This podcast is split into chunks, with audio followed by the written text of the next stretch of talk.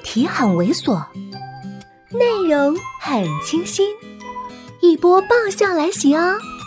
作者：金刚芭比，演播：余音。短短几个月的时间，居然已经成了自然，自然而然的什么都不动，什么都不想，一切交给别人去做决定，习惯了什么都不做，什么都不想，跟着别人的决定走。这个人，绝对不是凡事都哄着我、让着我的苏耀文。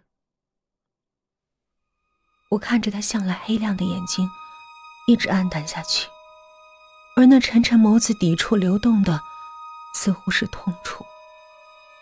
我勉强笑笑，站起来抓住他的手，假装若无其事的往前走。嗯，先把东西放房间吧。他也笑笑，任由我拉着走。其实，我们主要是他心血来潮要旅游，我屁颠屁颠的也来了，根本没带什么东西。进了电梯，看到彼此两手空空，哈哈大笑着又跑了出来，决定先去逛逛街。作为两个旅游者，我这职业装扮实在是太不专业了，于是，在地摊上买了粗制的 T 恤，“泰山留念”四个血红大字印在背面。我们预计要在这儿待三天。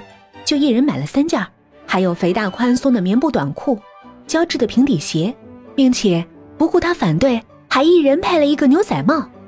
整套配起来只有四个字可以形容：惨不忍睹。又在外面吃了饭，已经是晚上了。到了房间之后才发觉不太对劲儿，我们两个人只有一个房间，一张床。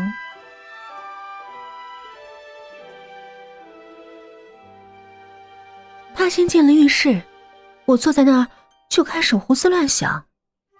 其实，原来我们也一起出去旅游过，那时我们的身份都是学生。虽然他不是穷学生，可是我们两个出去，他又死乞白咧的挺讲究，就老是经费不足。有时候我们俩人就在一个房间挤着。我这个人比较传统，坚持车没有票是不能随便上的。更何况，连个预定票根都没有。还好，他也一直没要求。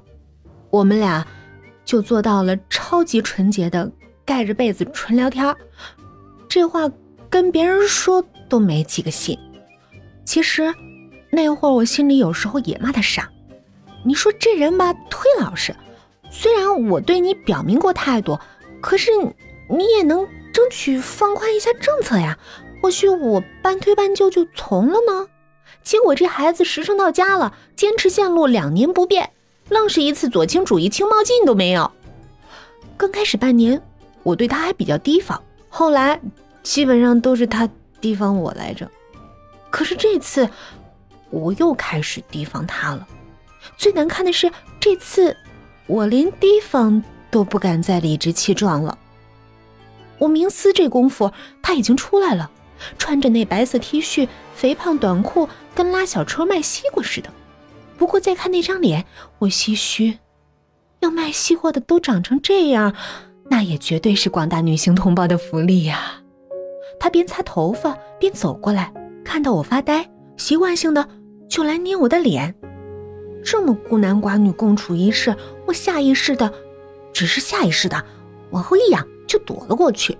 他的手停在半空，脸上浮现的是明明白白的受伤。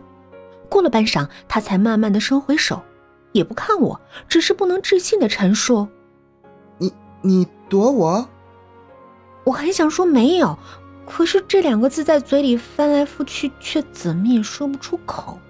他苦笑：“你躲我什么？怕我什么呢？”我低头，也只能低头。许久，只听到他叹了一口气，还有开合柜子的声音。最后他说：“ 我睡在地上好了。”本集播讲完毕，再见。